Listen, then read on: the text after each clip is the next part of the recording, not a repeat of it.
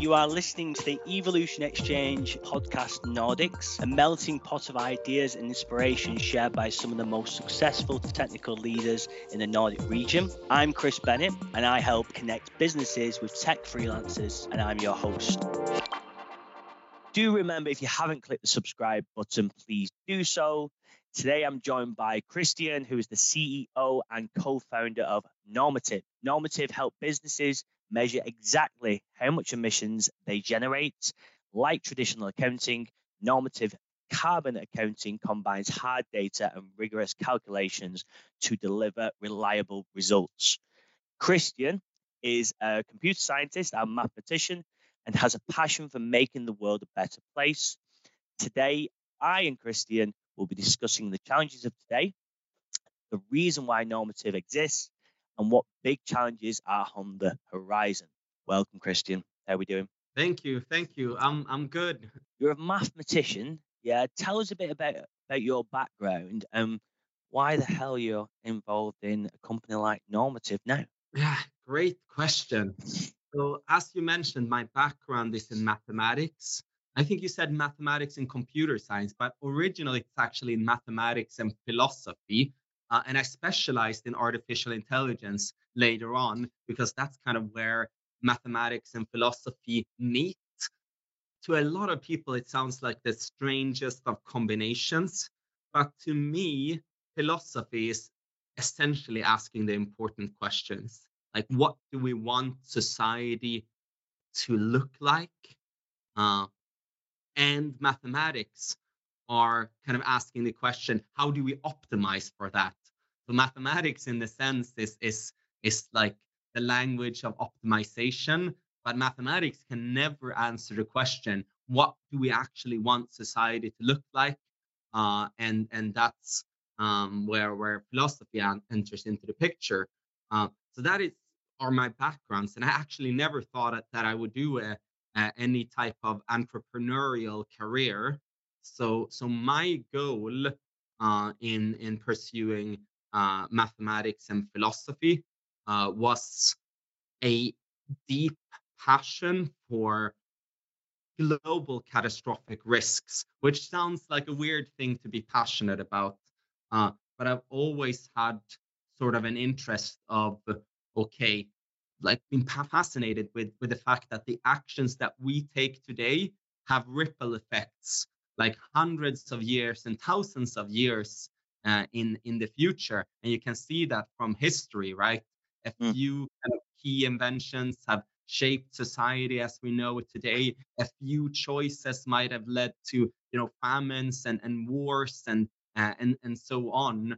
And and right now we're kind of almost in this crossroads where you know we have technological capabilities that are bigger than ever before. We have you know a world economy that are dependent on fossil fuels. We're, we're seeing species extinctions like we've never seen uh, before. Uh, and, and and all of that depends on the actions that, that we take today. Uh, so so going into academia i i started working for after I graduated for a research institute at the University of Oxford called the Future of Humanity Institute, where we essentially analyzed different global risks from a academic perspective and try to essentially give policy advice on how to mitigate those risks. Mm. Those include like risks from global pandemics, uh, risks from climate change and, and nuclear war. And we just try to have a cross disciplinary approach to uh, to risk. Uh, but what essentially led me into entrepreneurship in the end of the day is that climate is one of the big challenges that we're facing today.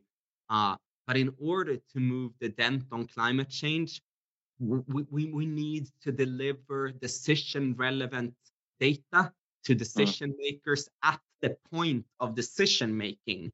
Uh, because right now, all of the actions that are taken in the world economy, uh, we, we, we don't know like the long-term impacts of that uh, in terms of you know the carbon carbon dioxide being released leading to global famines and increase in hurricanes and, and wildfires and and we need to fundamentally make that connection at the point of decision making. So when a company is making the decision on what technologies to invest in in their value chain, or what suppliers to have, or um, uh, or any or investors making the decision on what, what to invest in. They, they need that decision relevant data and that that's what led me to to start my my own business. And then back then i i thought that you know surely there must exist and that was almost a decade ago i thought mm. surely there must exist plenty of solutions for how to calculate and account for a gar- carbon footprint. Turned out that nothing like that existed and i'm like okay I probably need to you know create that thing. Um so yeah that's that's a little bit like the story of my background and how it ties into what i'm doing today. So that was what 10 years ago? Yeah, yeah. Well, how do you sleep at night thinking this is your business problem like how do you sleep at night? Yeah i i sleep quite good at night to, to be honest um Eh, but but but you know it's it's such a huge problem and mm. the way i approach it to be quite mm. honest is not as a business problem i mean okay. i approach it as a global problem so mm. carbon emissions is a global problem and, and i just came back from the cop27 the un climate conference in in egypt um, and you have governments going to that conference and governments that are setting climate targets, right?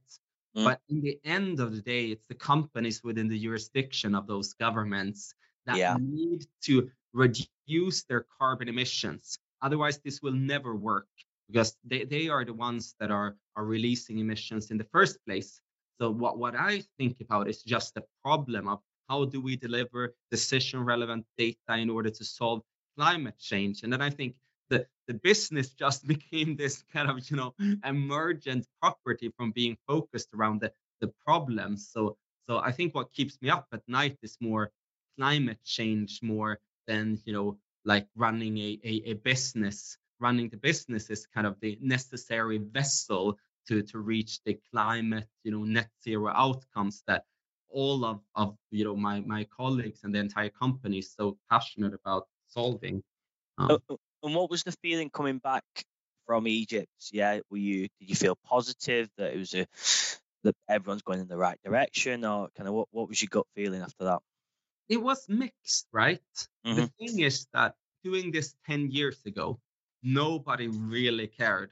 Nobody cared about carbon accounting. If they cared about carbon accounting, they definitely didn't care about the carbon emissions in their value chain, which accounts for you know over 90% of emissions if you take an average business so mm. what we saw at egypt was the level of maturity around conversation has grown a lot lot higher mm-hmm. what we saw as well and this is based on some of the research that we did going into cop is we, we, basically looked at companies with some sort of net zero target and we wanted to figure out okay, if all companies follow through with their net zero targets, what does that add up to?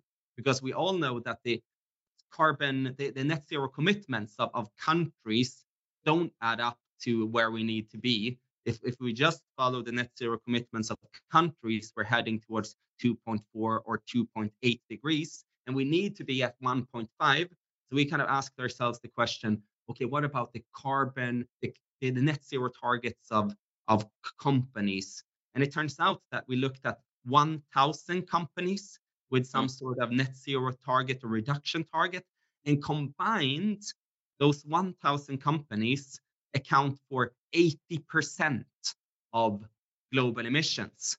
So that oh. essentially means that if the companies that are committed today to net zero follow through on those commitments, we can solve climate change but following through is the hard part, right?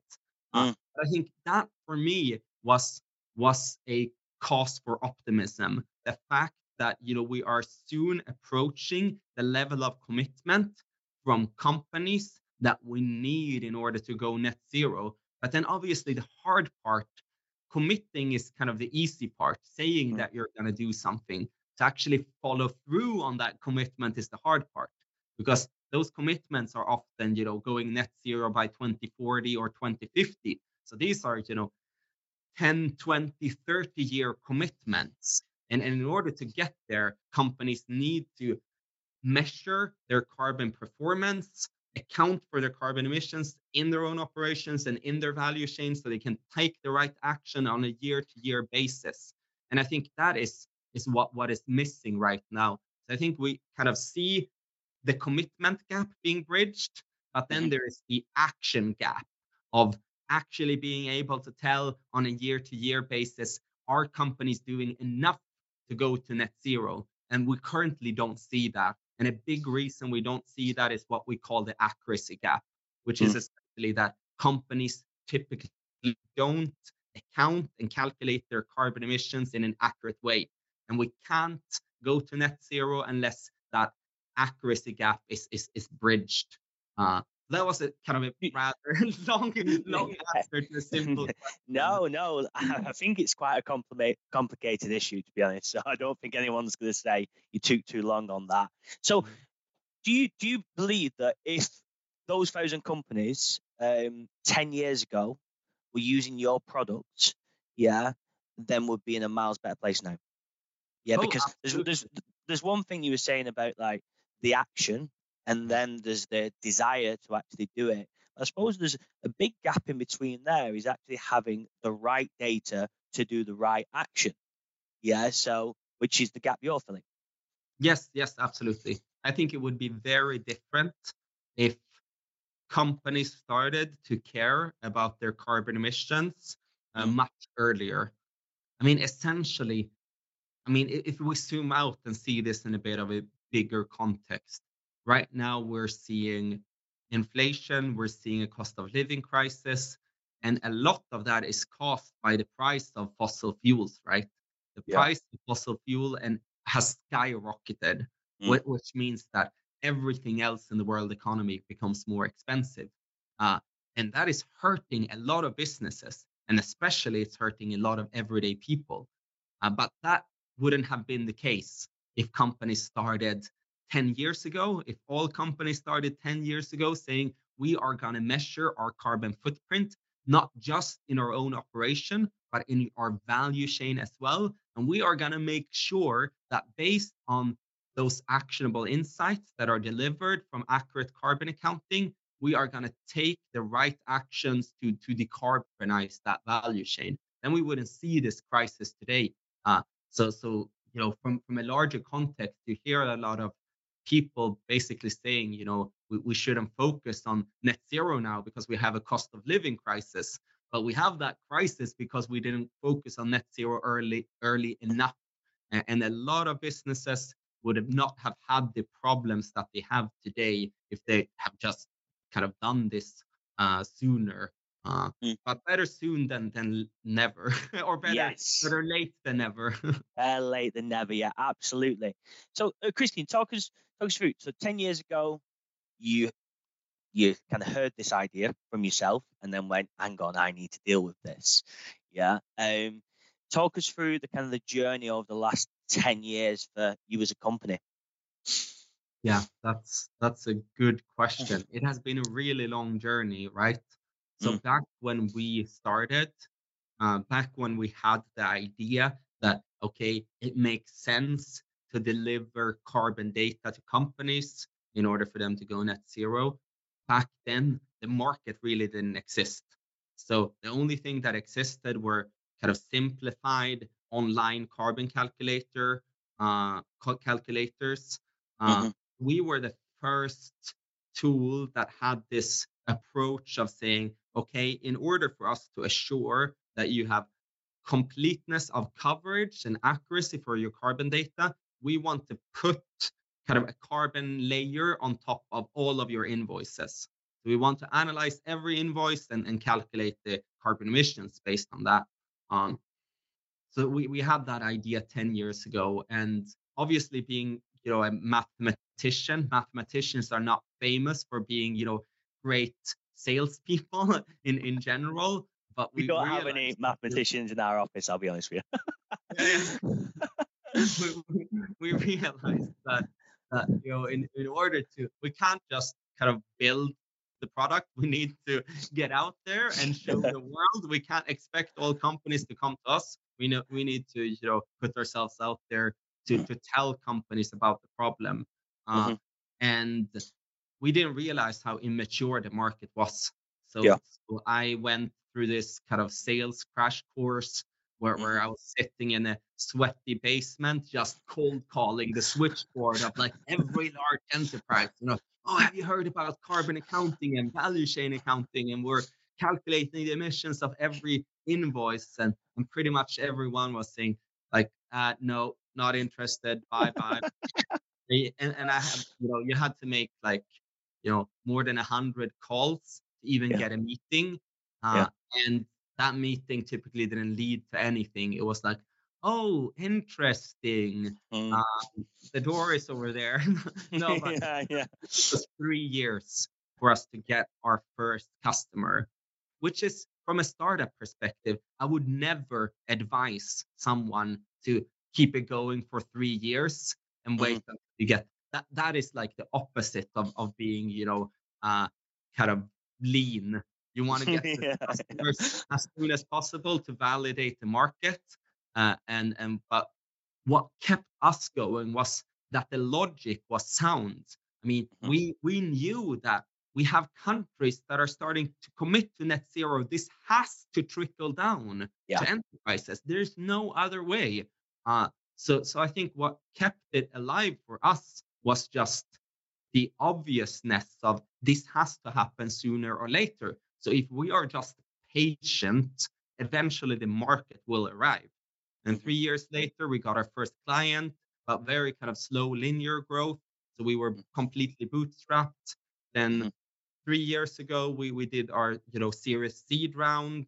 A year and a half later, we did our A round and we recently closed our, our series B round. And we are now 150 people in the business uh, and, and serve, you know, uh, help thousands of, of, of companies calculate their carbon emissions. But it was a bit of a tough, tough journey.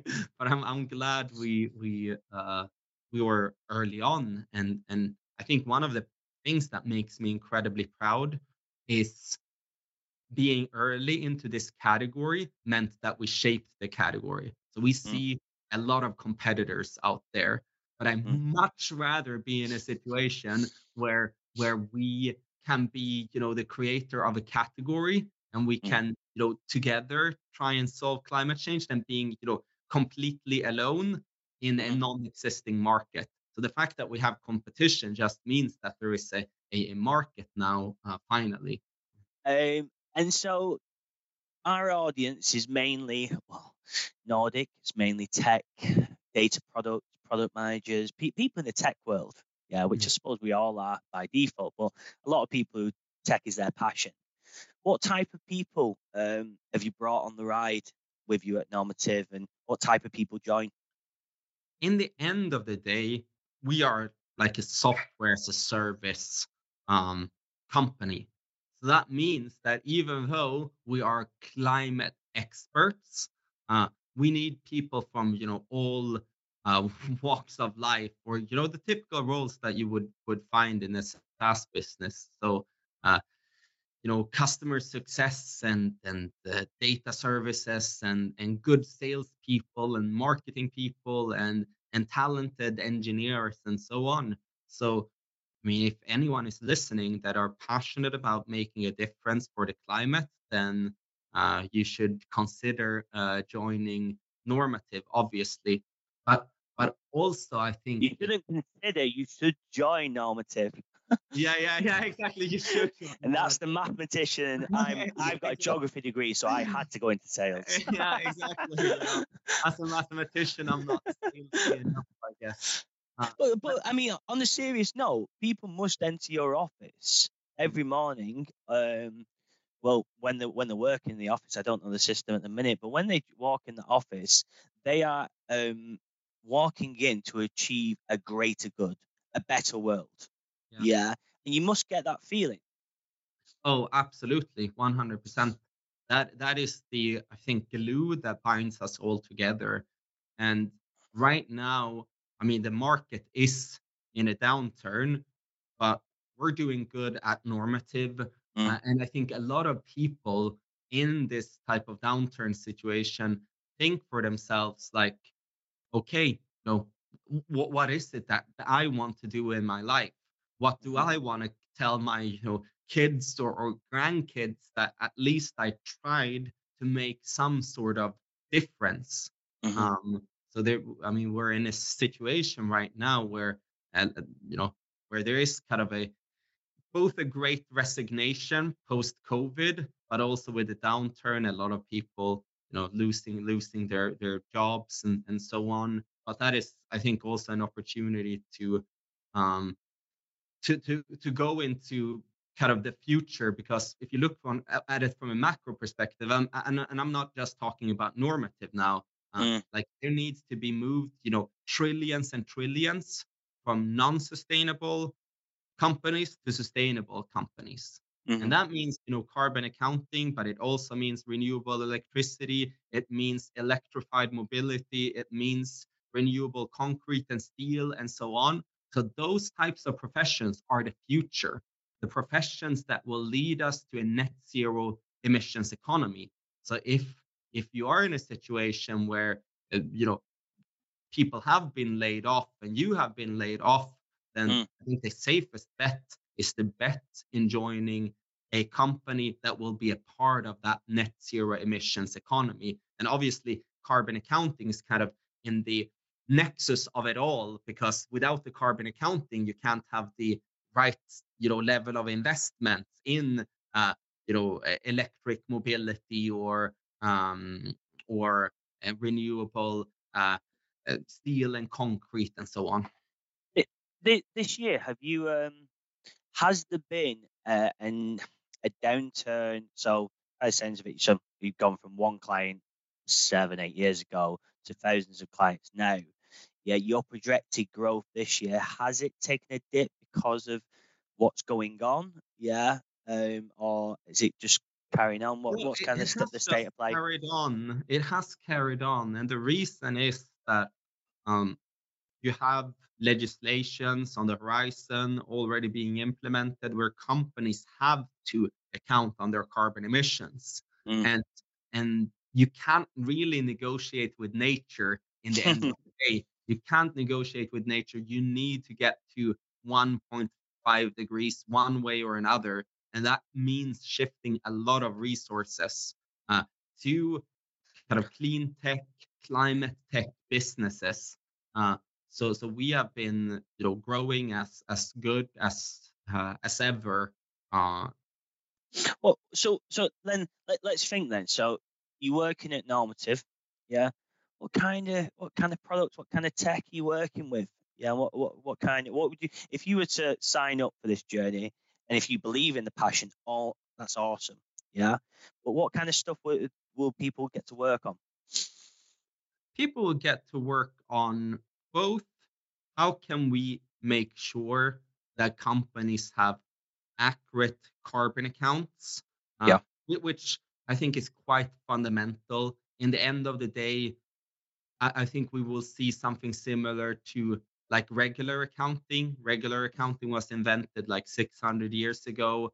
Uh, and double it throughout double entry bookkeeping, and you have a standardized P&L. Like every single company in the world are doing double entry bookkeeping to produce the P&L, and you will have similar things around carbon. Like I think we will be in a position in in in in a few years where almost every company on the planet will need to somehow uh, measure their carbon footprint. But measuring for the sake of measuring is is is useless. I mean, mm. measuring something is only useful to the extent that you can manage it better. Uh, mm. the, the thing that at least makes us proud is yeah. whenever we have a success story of mm. here is a client that have measured their carbon emissions accurately, but they're taking action on it. Yeah. They're actually using those insights to reduce their carbon emissions and to be able to see that and and and feel like you're a part of of you know one one team and and high-fiving each other whenever that mm. happens you're you know moving a company in the right direction is just, I, I think, amazing. But you know, to get there, we need you know customer success. We need um, we need talented engineers. We need you know the right hr team and finance and, and everything but you know mm. we we all work together towards that end goal you're not just there to tick a box yeah you're not just there to tick this box create the product and then fingers crossed it gets gets used you're there to see the change that comes from the product exactly Tick, ticking the box is just the first step and and obviously we're in the position where you need to tick a lot of boxes because it's compliance you're legally mandated to do so. But mm. that is just half of the story. Like the other more important half is the business opportunity around it. Like mm. if you not just tick that box, but mm. go towards net zero and can show performance towards net zero, that is incredibly uh, attractive. It lowers your cost of capital. It, it, increases your access to talent more talented people want to work for you. Uh, it will be easier for you to win procurement deals because rest mm. assured that all of your large enterprise clients will have some sort of net zero target themselves. And they are starting to incorporate that in their procurement principles. Uh, so it's it's it's a huge, huge business opportunity uh, as as well. So we're not just about ticking the box. We're there to show uh, everyone that we work with that this is the biggest business opportunity ever because there has never been a shift of capital this big. Um, mm-hmm. Yeah, and, and, I was checking out before earlier for people who um, want to see more. If they're, if they're not already bought in, uh, go and have a look at the website at normative.io. Some awesome stuff on that. Great website, loads of information. Um, so, what about what about the next few years? Kind of, yeah, obviously we want more clients, it's going in the direction, you get some more people. What are the challenges that can come up in the next couple of years? I think the next few years will be about carbon performance. Okay. And that was one of the reasons why we were there at the climate conference in, in Egypt, the UN climate conference, because as I said before, we have soon built the commitment gap Mm-hmm. I think we very soon will have enough enterprises that are committed to net zero in yeah. order to go there because almost all of the emissions of those large enterprises is in their value chain. So, so yeah. a huge enterprise. And some of these companies, they have larger carbon emissions than, than countries, right? Um, but but the next big thing is going to be carbon performance. It's, it's going to be relentless around taking the right actions every single year in, in, in order to improve your carbon emissions. Hmm. Uh, and so we, we launched a framework at COP called the Net Zero uh, Framework uh, hmm. or Net Zero Score Framework, um, where, where it's essentially we're working together with diff- our different stakeholders in the United Nations Race to Zero campaign, such as the Exponential Roadmap Initiative and input from uh, Oxford Net Zero and, and, and others. And so that is going to be a big focus for us, having the right way to present to the world mm-hmm. if a company is performing on their net zero commitment, which means that you're taking the right action uh, to go towards net zero. So, so bridging that action gap is really going to be the top priority for the for the next few years um, or not yet next few years, like next few decades. Uh, mm. I'm just curious, Kristian, do you see enough companies in the space? So you mentioned you've actually got competitors now, which yeah. we, we jokingly said earlier. It's is you're one of the few owners that's happy they've got competitors. Yeah. Um, but yeah, in terms of like in the space of solving this climate issue, is there enough companies and enough people getting involved in this space at the minute? or is there still opportunities outside accounting? Is there opportunities outside there that you think needs to be solved? I don't think there is enough companies involved in climate tech. Yeah. I think for carbon accounting, I, I wouldn't recommend someone to create another carbon accounting software. I mean, yeah. there's more than I can count now. I mean, we've seen you people with with a slide deck pretty much every day. And Yep. in the end of the day, you know, there will be, you know, maybe three global winners, right? Yeah. Um, and uh, and it will You, you mean two more? and and two others. yeah. And, and, and there already exist, you know, two others. So there Yeah. exists empty uh, to, to be the top top three. Uh, so so it is saturated. But Yeah. climate tech overall, going beyond just the carbon accounting piece, I think there's a ton of things to do be done. You know, especially around the, you know, creating integrity on the voluntary offset and carbon removal markets. Uh, right now, it is very hard for someone to. So, I mean, if you're a large company, one thing that you might want to do is to pay someone else money to remove carbon from the atmosphere. Um, Mm. But right now, there's it's quite hard to to do that um, because there's a lot of projects that are not delivering on their promises. Uh, so you're starting to see, you know, some some companies that are providing, you know, ratings on different climate solutions. I think that is, you know, a step in the good direction. But then it's like providing the actual solutions themselves.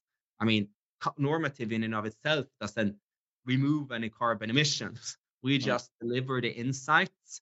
So companies will invest in the right technologies to remove carbon emissions or mitigate carbon emissions uh, and um, and and to you know provide those solutions that will mitigate carbon emissions. I think it's, it's uh, so much room i mean so much room to be you know the best at providing fossil or uh, carbon free uh, concrete or carbon free steel or carbon free whatever it might be uh, And, and and and Christy, have you not thought about going full Elon Musk on this and just starting another one of these businesses while you're running this business?